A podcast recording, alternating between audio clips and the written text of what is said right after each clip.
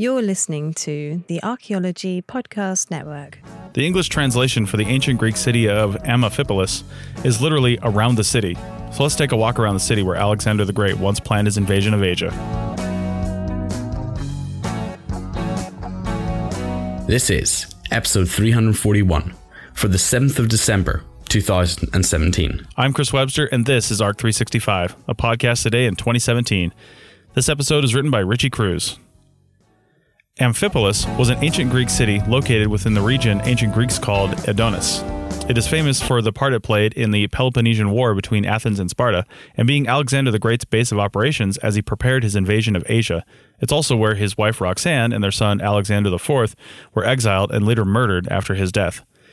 And was a strategically important city, close to both gold and silver mines, as well as dense forests that could supply the raw materials for, grow- for a growing navy. Amphipolis was finally abandoned in 787 AD when most of its inhabitants moved to Amphipolis's port, Eion, which was renamed Chrysopolis. The city was rediscovered by both travelers and archaeologists during the 19th century. During World War I, British and Bulgarian troops uncovered parts of an ancient tomb linked to Alexander the Great's time while they were digging trenches. Formal investigations, however, did not start until after World War II. These excavations have yielded a wealth of structures and artifacts, including the city wall, various basilicas, and villas dating back to Greek and Roman times. In 2012, the biggest burial mound ever found in Greece was uncovered northeast of Amphipolis.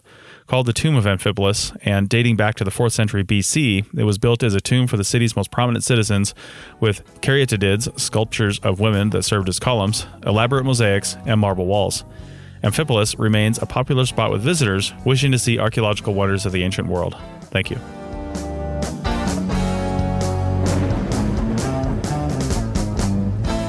That's it for this episode of ARC 365. Please share this episode on your social media sites so others can have fun and learn about archaeology too. Please consider a donation to ARC 365 by sponsoring an episode for just $35. You can find the sponsor page at www.archaeologypodcastnetwork.com forward slash sponsor ARC 365. Thanks and have a great 2017 with the Archaeology Podcast Network. The song Storm Diggin' was written, performed, and recorded by Steve Webster.